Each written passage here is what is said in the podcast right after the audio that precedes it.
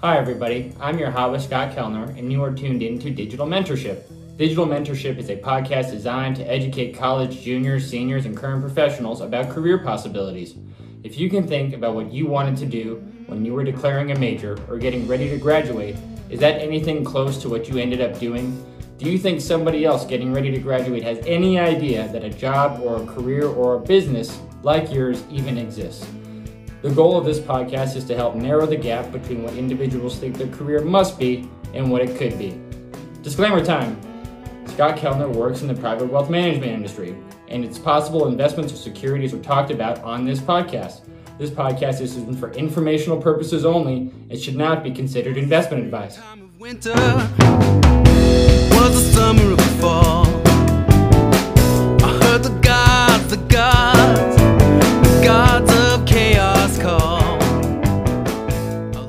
Hello and welcome to the Digital Mentorship Podcast. I'm your host, your hot with Scott Kellner, uh, bringing you career conversations, uh, networking tips, and mentoring guidance uh, for everybody who's listening in. Today, I'm super excited. My guest is Leslie Summerdorf. She is an executive chef uh, at Harmon's, and and uh, we're going to talk about uh, her exciting career in um, working for newspapers, training to be a professional chef. Uh, and I can't wait to get it going. So, bum, bum, bum, bum, bum, bum, I like that. Did you just say uh, hot with Scott? Hot with Scott? hot with Scott. Yeah, that's yeah, that's I that's kind it. of like my slogan. That's kind of like my little uh, uh, little thing that I like to joke. It's a around. keeper. It's definitely a keeper. Very good. Well, uh, Leslie, how are you? First of all, I should introduce. I should mention how we know each other. You're my better halves best friend. yes. Uh, yes you guys have known you guys have known each other since grade school. Uh, Uh, oh my gosh, kindergarten. I don't even want to talk about how long ago that was. We were five, so that would be um 1975. I just Oh. totally did myself. that's okay. That's all right. And you grew up in Olympus Cove. Yes, I grew up in Salt Lake City. I went Uh, to uh, Oak Ridge Elementary and Churchill Junior High, and then I was supposed to go to Skyline, but I went to Olympus. Oh, you went to Olympus, and you studied international affairs, and you were a politics and history major. Which is really crazy because I was an open option major until I was a junior. And then I decided I had to do something. And you went to you attended both the University of Utah and University of Colorado Boulder. Yes, yes, I did uh, my first year at the U of U, and then I transferred to CU Boulder. Then I did a study abroad for the year, my junior year, and then I came back to Boulder to finish my senior year. And cur- currently. You were yeah, and and well, I think we'll get into. You've spent a lot of time traveling, Mhm. um, but currently you work for Harmon's Grocery. You're a media Yes. and special events chef. yes, Um, I think anybody that if you shop at Harmon's uh, and you've seen the the magazines that you do, right? The uh, Food for Thought, I think it's yes. called, right? Yep. And you cook all of that stuff in your kitchen at your house. Uh, no, that that part we do at the cooking schools, but I do how-to videos that are on social media in my well pre-COVID. We did them at my house. And uh, so one of the one of the things that I always like to do to help you know the the people that are listening to this get to know you better and to help me get to know you is I like to play two truths and a lie. Oh, And so you told me you have two birthdays, you only speak English, and you were adopted. And I think you only speak English is a lie. It is a lie. Very It is a lie. I speak What are the- Italian, French, and English. Italian, French, and English. Wow, the last person that I interviewed, David Clark, he speaks four languages. Also, and so I have some very Man. multi multilingual friends. I have some very. I only What were his English. What were his languages? He speaks English, Spanish, uh, Arabic, and I don't even say it right. Catalan, C A T A, Catalan. Yeah. Yeah. And That's he- amazing. Yeah, he spent some time in, in the Middle East um, and in Spain, and um, and so okay, great. And so for you know, just looking over your kind of like work experience. Uh, so right now you're an executive chef, but you've done a lot. Uh, you work for the San Francisco Chronicle, Yep, You for worked- seven and- years. I was a copy worked editor for- there. and you work for the Salt Lake Tribune. Yes, I was the food editor there and a restaurant reviewer there. And and after that, you've kind of worked for you've worked for Sur La Table and now Harmon's as an executive chef. Yes. Um, in between that, I so once I got my degree, I totally just somehow needed to go to cooking school. I, Yeah. I figured my passion. I was living in Italy for, oh my gosh, I think I lived there for six years, and really thought like I'm not going to do anything with international affairs. Yeah. Political science is not going to get me anywhere. So cooking was the next best thing, and that was my passion. So I went to And- cooking school in San Francisco. in San Francisco. And from and from when did you know like uh, when did you first like feel connected with cooking or when did you feel like you first knew you were passionate about cooking? in hindsight from a really young age. I remember being like eight years old and watching Julia Child on TV and black and white on PBS. And she would make these crazy, beautiful concoctions, but I I was kind of a latchkey kid, right? So my parents would be gone and when I got home from school.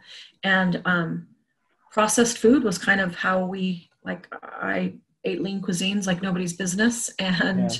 you know, Totino's pizza and little do you remember those Pillsbury blueberry turnovers that would come in the little can that you'd have to pop open and then you put the Oh. little drizzle on the top of them? Like I thought that was dessert. And I started dabbling with chocolate chip cookies from scratch. And then later on, I started doing a little bit more and a little bit more. And I just realized later on that I really was excited with cooking from a really young age. And so, and, and you know, this this whole podcast is kind of like designed to try to try to give insight or help young people make decisions about their careers or what they want to mm-hmm. study. And so, even though you felt like what led you, you knew you were passionate about cooking, but maybe you mm-hmm. felt like that was just like a hobby or something, and then you just you still decided that you wanted to study history and philosophy. Yeah. I, I mean, basically, like I, so after I graduated from college, I had met an Italian on my study abroad and I moved to Milan, Italy for six years. While I was there, I worked in a, a law firm. I was a secretary in a law firm. It was a joint venture between a law firm in London and a law firm in Rome and Milan. So I did my work in Italian, or excuse me, in English with an English lawyer, while the rest of the secretary pool were Italian secretaries. So Mm. little, I didn't know one word of, of Italian, but little by little, I started to learn Italian. Um, obviously, my boyfriend spoke Italian, but we, in the beginning, spoke French together. So I got a little bit of that legal thing, but I was also doing some cooking classes at the same time. And I thought, oh my gosh, this is absolutely what I want to do. So it took me that six years after college to say, I really want to follow my passion and go to cooking school. So that's when I came back to the States, researched the heck out of cooking schools, and ended up going to the California Culinary Academy in San Francisco. And then um, worked odd jobs. Like I worked at Wells Fargo in their Y2K office, if you even remember right, debacle that people thought was going to happen. It never happened. So I worked there part time while I was going to cooking school. And then I scored a job at the San Francisco Chronicle in food journalism. So it was literally in the food and wine sections where I started. And I just, I love to be nitpicky and find little errors in like grammatical errors and misspellings and things like that. So that was really my forte was in journalism. And mm. that's really where like talking about food, having an opinion about food. Specifically, I wanted to be a restaurant critic. But when I found out how difficult it was and how formulaic it is, you know, just because you go to all these beautiful fancy restaurants does not mean you're eating high on the hog. Some of them are horrific, yet you have to write about them. So I found that to be really, really difficult. I would go as an intern out with the restaurant reviewers, and it was fantastic to be able to eat for free on the Chronicle's dime and then know that these people were the ones that were going to have to write the review, not me. That was like the best job ever to be their little person that they, their plus one, you know? But that's when I knew I wanted to write about food versus like, uh, you know, just, I never wanted to go into restaurant work. I had done Yeah. catering, Yeah. but um, yeah. So food just started to evolve. So the journalism thing happened for 14 years. And then after that, I got a job at Sur La Table. So then I started to actually teach people how to cook. And, And my whole what- goal, go ahead. Well, well, I, I just, I guess I was going to say, um, and and you kind of just touched on it, was you, you never saw yourself as being like a restaurateur or being an executive chef necessarily at a restaurant. Uh, I wanted no, I wanted to be able to go to cooking school to be able to have the cred, the street cred, to critique someone. right. Like I wanted to be a restaurant reviewer. I needed to know what mirepoix was. I needed to know what, you know, how to make a French sauce or how whatever. I couldn't just walk in there and be like, I hated it. I loved it. You know, who is this crazy lady? I just I just learned what mirepoix was the other day. It's like the it's the vegetables in a soup. It's like yes, it's two times yeah. onions, one time celery, one time carrot. Mm-hmm. Right. I didn't know that. Yeah. So I, okay. you know, c- cooking is tricky. I mean, lots of French words, lots of French well, words. Yeah. Yeah, but at the same time, that isn't to say that you can't come up in the ranks in a restaurant situation, right? I right. Mean, you can be classically trained, or you can be come up in the ranks. And so now, I guess if we you know think about now, think about where you are now, um, and like what you're doing at Harmon's. Um, you know, I always love, I always love. My favorite thing about what you do is when you go on like the local news channels, like Channel Five, and you do kind of like, here's how to. I just I pulled up a video of you uh, uh, trying to like keep it Cajun. You were like keeping it Cajun. You were cooking plantains and other stuff like that. That was kind of like an older video. And, uh, but I could really tell like when you were doing stuff like that, how much passion you have for cooking and how much passion you have for food. And I know I've been over to your house for dinner and I always like watching you, you could, you, you know, you could tell a lot about, I think how good a cook, you know, just by the way they move around in the kitchen. And um, yeah, you move around with a lot of, with a lot of uh, purpose, man. You move around with a lot of focus. Oh, uh, intensity. Appreciate that. Uh, yeah, I mean, so, yeah. my goal from be- the very beginning, this was very a, a, unicorn job. It was created because Harmon's was taking its deli chefs and seeing if they had any sort of media um, experience and just sticking them on television. Yeah. I mean, they hadn't really been trained. They hadn't, you know, as long as they were like passionate and they could express themselves clearly, that's what they were doing. And then uh, one of their PR people basically said, Can we make a position that the person would exclusively be doing this? And so it was kind of a unicorn job, but it was absolutely perfect because I'm passionate, I'm opinionated, and my whole goal is to just get people to cook. Not necessarily from scratch. I'd really like them to use fresh ingredients and quality ingredients, but that's my main goal. If you're sitting at a table with someone else, that's my goal.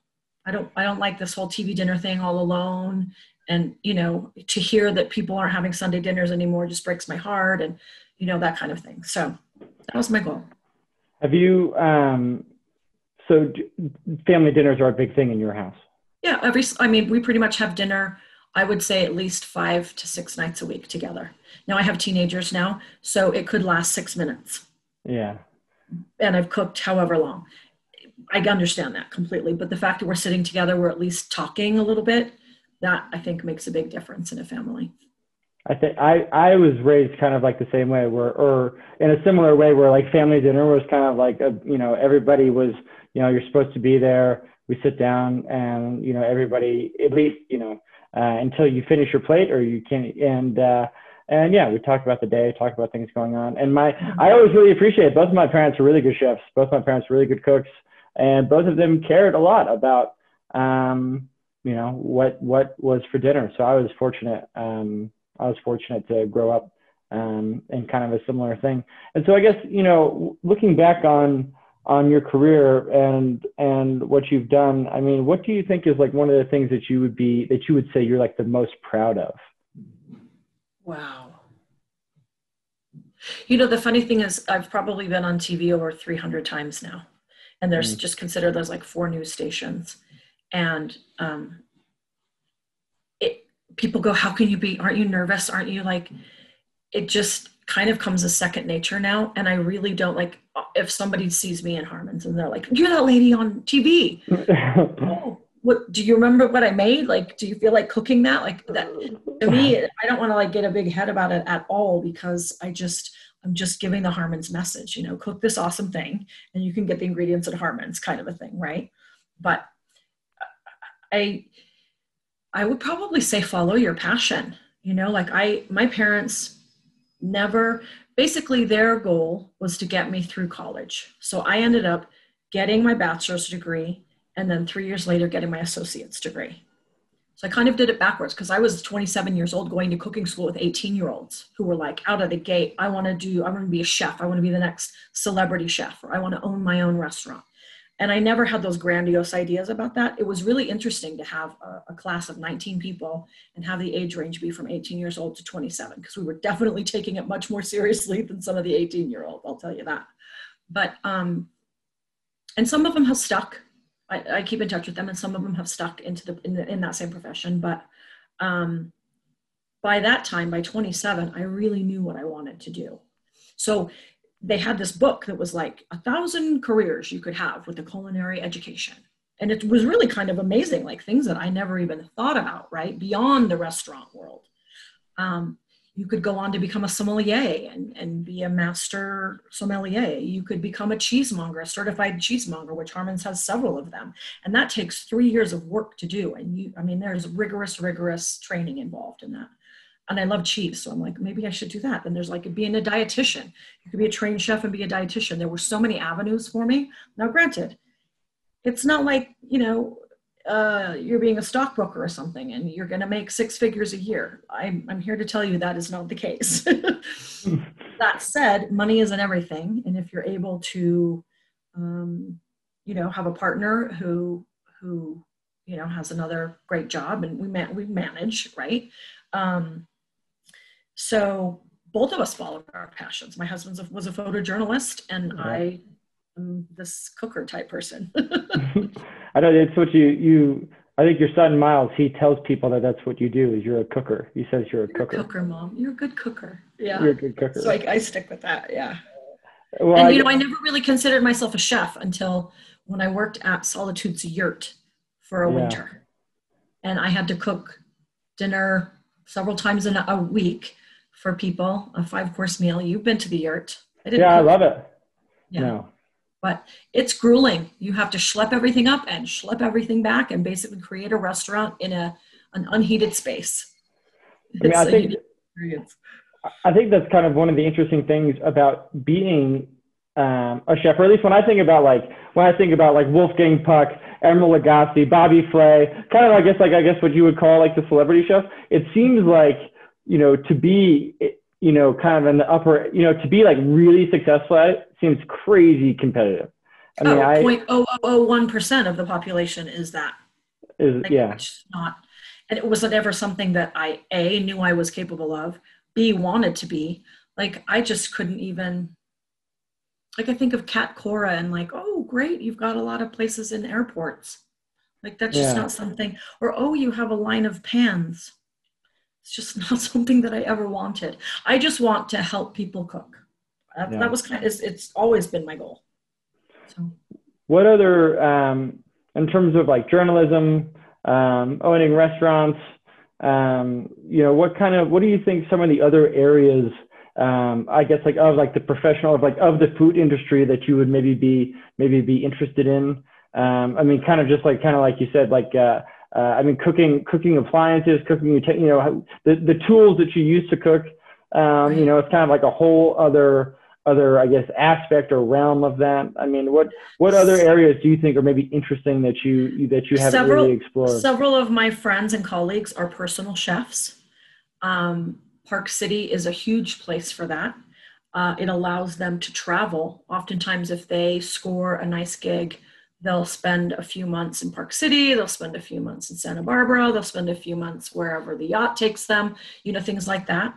Um, food styling. Food styling is gigantic. If you can become a great food stylist, I mean, you know, you will have commercial clients and they'll be flying you wherever, wherever to like is- shoot a yogurt, like Dannon, right? So you're, I mean, you're either assembling a hamburger for Wendy's or you're, yeah you know, and I, I have some food stylist friends who did go to cooking school. Another one did not go to cooking school, but has the forte, just has that fine arts degree.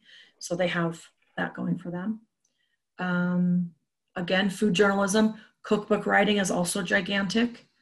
Uh, And you've you've helped write you've helped write some cookbooks or or right I think Um, for about uh, 10 years, I edited cookbooks for William Sonoma, right which was sensational because they would always send me cookbooks and I'd have to look at them as a style guide. So I've got a good like 50 or 60 in my collection just from William Sonoma. But it sure is nice to have my name in the back that, like, oh, hey, I edited this. edited by yeah that's cool Yeah. uh, have you ever thought about writing a cookbook yourself or doing a cookbook I mean I feel like you I feel like that like kind of like tease you I mean you have you have the edit you have the uh, the the grammatical background the editing background all the background experience at newspapers editing cookbooks uh, you're on TV uh, I feel like you know you have so you have kind of like uh, uh, a brand or a presence. Obviously, Harmon's would probably totally back you, or I feel like if you and, and kind of the food for the food for thought thing is kind of like a micro cookbook a little bit. It's yeah, kind of like yeah, a micro it is kind of. cookbook. Yeah, you're absolutely right about that. One of my first jobs with the San Francisco Chronicle as an intern was Michael Bauer, who is the executive restaurant critic, was creating this book, and it was called Secrets of Success. And he had spent a year and a half going to all these awesome hot restaurants in San Francisco and getting signature recipes from the chefs Mm. and finding the secret to that specific recipe. And I was the intern who got to had to recipe test every single recipe, take it over to the department, have people taste it. Like, You would you would remake everything. You would he'd be like he'd be like here's the recipe. Make sure this is it. Mhm. Really? Yeah. Yeah, that was really fun. Uh, that sounds pretty cool. That sounds like I mean that's uh, uh, so yeah you were you were cooking you were cooking other people's best recipes uh, Yeah. as a job and then Yeah, serving I'll it to your never boss. forget the first time I ever had to work with quail. I'd never worked with quail in my life, and I was like, "These little baby birds. What am I supposed to do with the baby?" It was like deep frying them in this awesome Vietnamese sauce. It was, it was, it really made me think outside of the box. Let me tell you. Well, I think I mean you know Amy and I both both love to cook. We actually haven't been doing. You'd be disappointed. We haven't been doing a lot of cooking uh, lately. We've been kind of distracted and working on other things. And because cooking does take, you know, I feel like uh, cooking does take, you know, some. It can take some time. I mean, I think there's there's ways you can hack it and you can make it go by faster. Like for instance, I love buying um, the pre-prepared vegetables. Um, I think that's like that that The fact that Harmon's so pre-cuts time. them for you, Yeah, isn't that yeah crazy? Yeah. it's uh, it's so much better. And uh uh but i mean i always feel like uh cooking is so great because you can be so creative. Uh you can be uh so so passionate about it. I mean i always feel like uh whenever amy cooks or or, or whenever my my father i feel like does this the best. I feel like whenever i eat something he can like he can like microwave uh left he can like combine all these leftovers microwave them together put some sauce on there or something and it'll be it, it'll be great and and I just know it's because it's made with love or something. You know, he just puts so Yeah. much love into it, and and I love that. Just being able to have your family critique or like, I like this, I didn't like this, should I make it again? Like, what do you think about that? Or later on, they'll be like, can you make that thing that you made that last time? You know, so it's it is a labor of love, but that's kind of my love language, right? Feeding people. and so I know we've kind of been. How long have we been going? You started a timer. I didn't turn it on because Oh, I it's totally okay. was I think- it. I think like I think 20 25 minutes. Yeah, Yeah. tw- yeah, 20 minutes, 25 minutes. Um, and uh, so I guess I'm wondering now um, if we kind of maybe look towards maybe look towards the future a little. Um, what do you see uh, in terms of maybe what trends you're seeing in food? Where do you kind of see like I mean I think COVID has had a big impact on maybe people are starting to cook at home. More. Absolutely. I mean, you're seeing gigantic um, increases in uh, basically grocery stores are making a killing. What can I say? Yeah.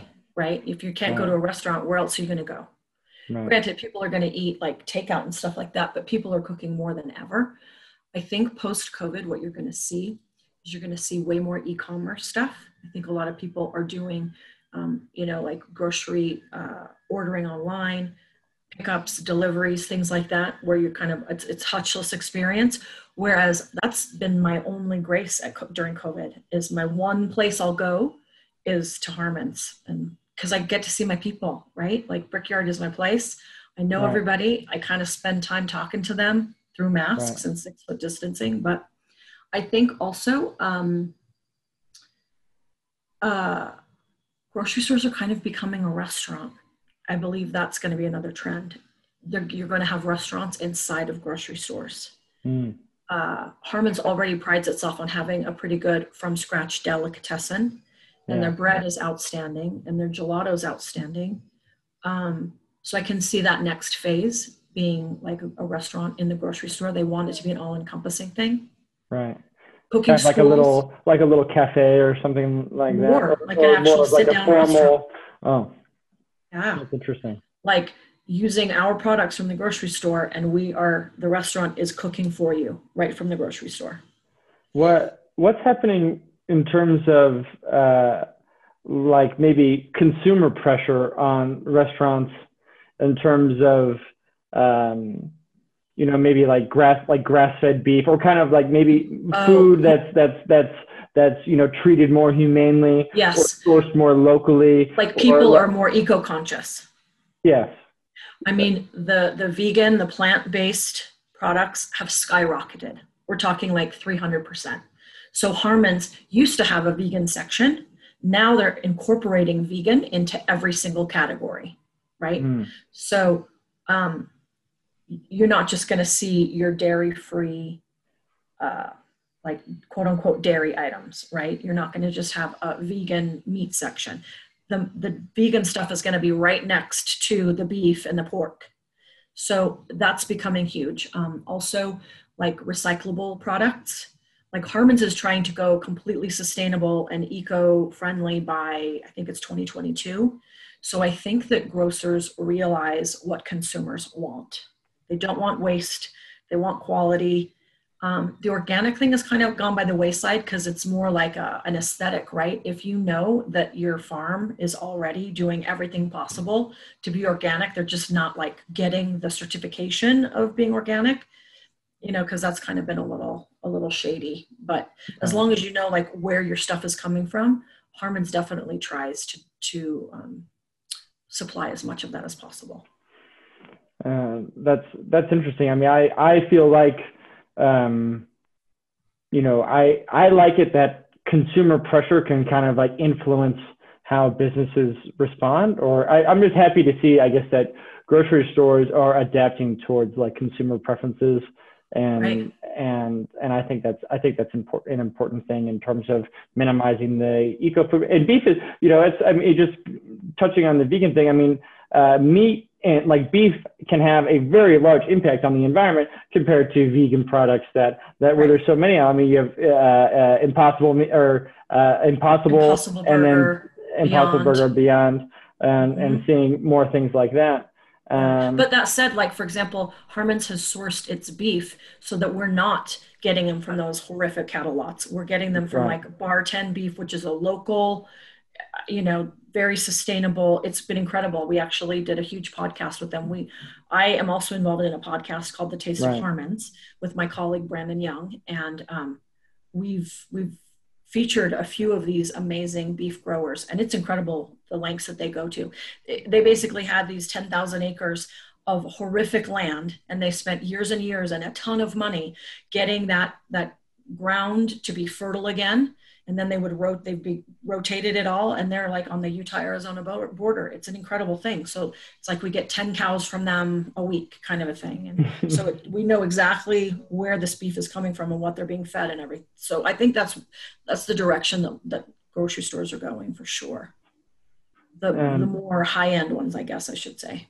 Yeah, and um, what? Uh, so I guess if you were to think about, um, you know, when you were when you were getting ready. I mean, you didn't go to culinary school until like way later. I mean, your your career almost kind of was like split in half, or like kind of had like two. Like your there was your journalism career, and then your and then your cooking career. Um, but I guess maybe if you were if you were to look back.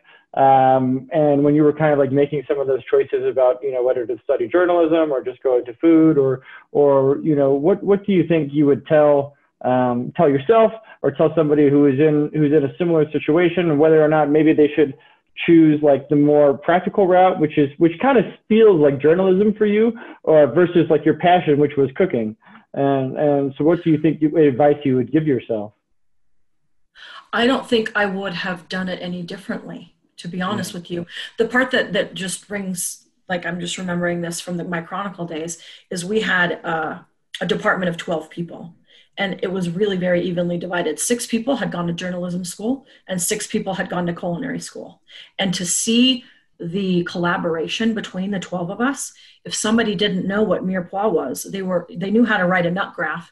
And I'm like, what the heck is a nut graph? And then, you know, what is your lead? What is your mm-hmm. ending? It's got to have the body. It's got to have this.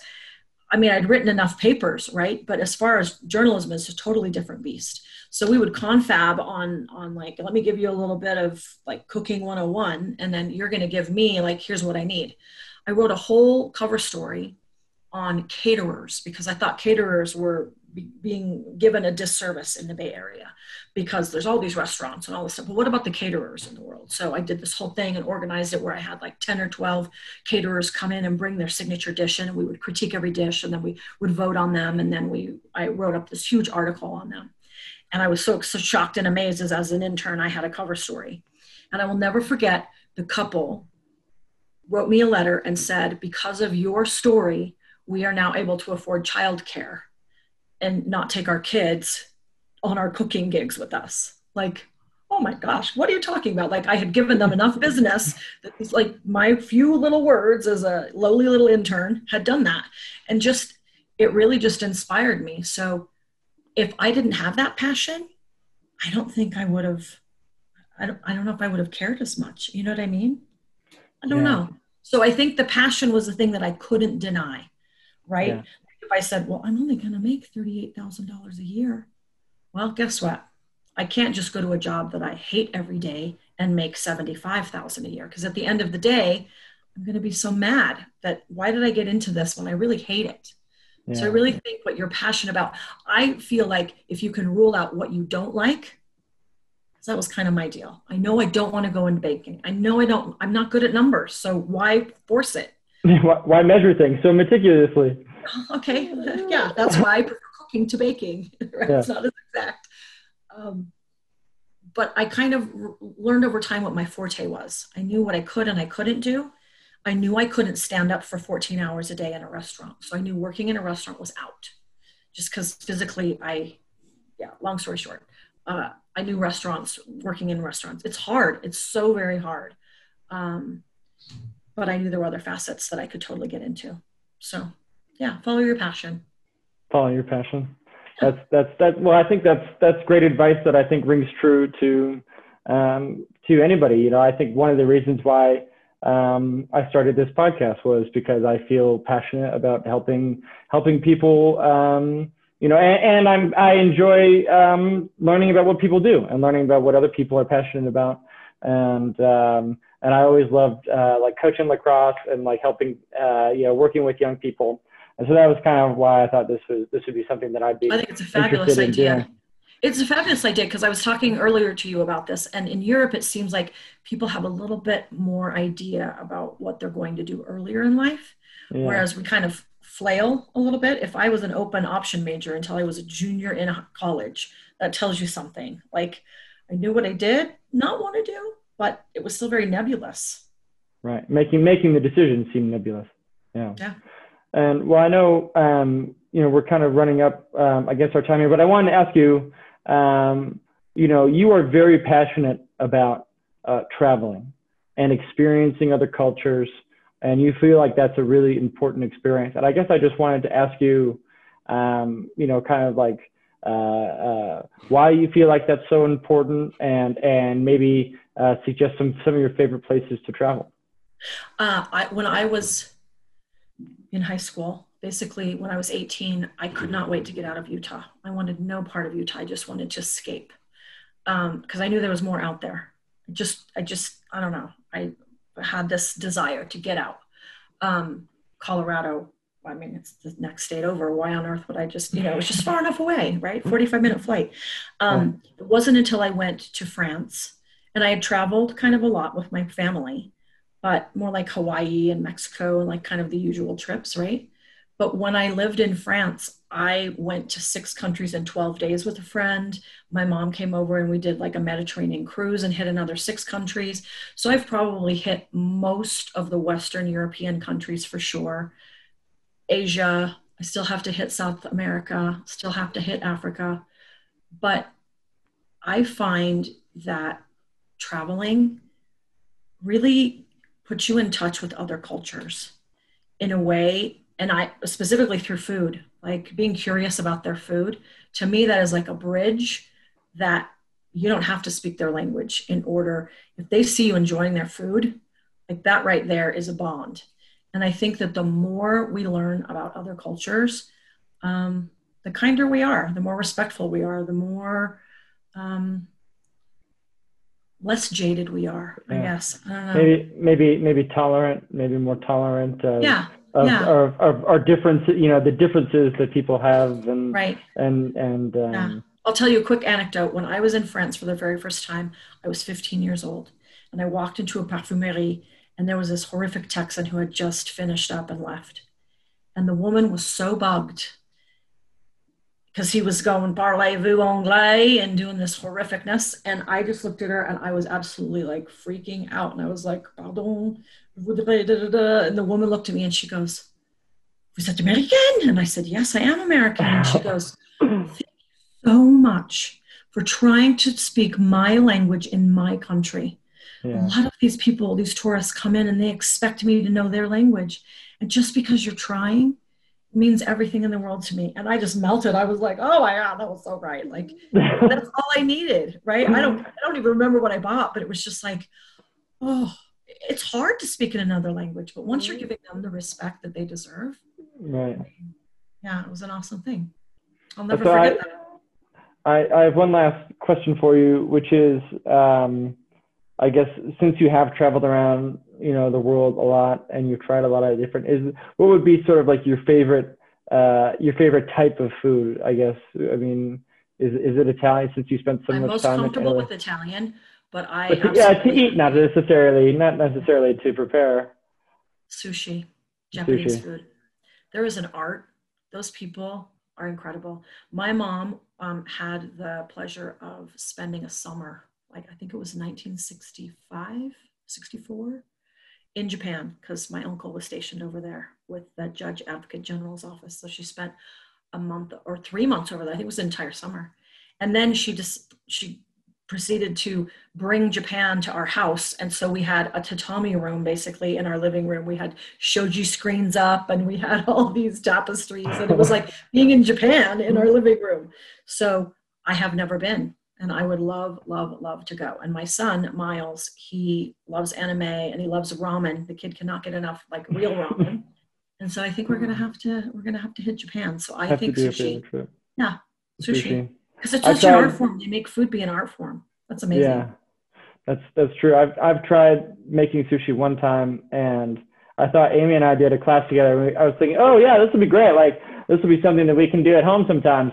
And after after we did the class, I just I kind of thought that uh, no, no, I don't think so. I think we're just gonna go out for sushi. I'll tell you a tiny little secret. In all of the cooking classes I've ever taught, which is up into the hundreds by now, I have never taught a sushi class because if it takes you seven years to master sushi rice in Japan, Yeah, how on earth could I think and be so naive to think that I'm going to create sushi that's edible for someone? So I just say, I draw the line at sushi. You can get Yeah. someone else to teach sushi in here, but I just refuse because those, I- just feel like I'm being disrespectful. You know? Well, I, my the whatever I created in that sushi class was absolutely disrespectful. Uh, and, but uh, uh, Leslie, this is this has been so great. Thank you so much for You're for welcome. coming on the show. How can people how can people follow you? How can they find you? What's the best way for them Oh to get in touch with you? Well, I think on Instagram, my name is Foodbug, F O O D B U G G. Yeah. Foodbug. Um, otherwise, on Harmon's Grocery Stores on Facebook and on Instagram. Yeah. You'll see my hands on all the how-to videos that we do, and I do Facebook a lot of the time. Did you see me dress up like the octopus for the seafood frenzy? Have you seen? Oh no, I missed I missed the octopus. You had a funny outfit for Halloween though. yeah, I uh, do. Well, every year we have it for the seafood frenzy because it's just a big seafood sale. I'll Right. be, I've been clam, I've been a lobster, I've been an oyster. You know, little things. little things. Uh, well, Leslie, thank you so much for coming on the show. I really appreciate it. I enjoyed talking It to was you. my pleasure. Thank you. Big, big thank you to my guest, Leslie Summerdorf, for coming on this episode of Digital Mentorship. Make sure to follow Leslie on Instagram at Foodbug and at Harmon's Grocery, and follow her on Facebook at Harmon's Grocery Stores to catch all of her cooking updates and how to videos. And a big thank you to all of you for tuning in. Digital Mentorship is designed to provide insight to different types of careers, journeys, and stories. If you feel like Leslie's story could help someone you know, please share this with them. And for more stories like Leslie's, make sure you check out yourhotwithscott.com. For more things, digital mentorship, follow me on social media and subscribe to the Your Hot with Scott YouTube channel. We'll see you guys next time.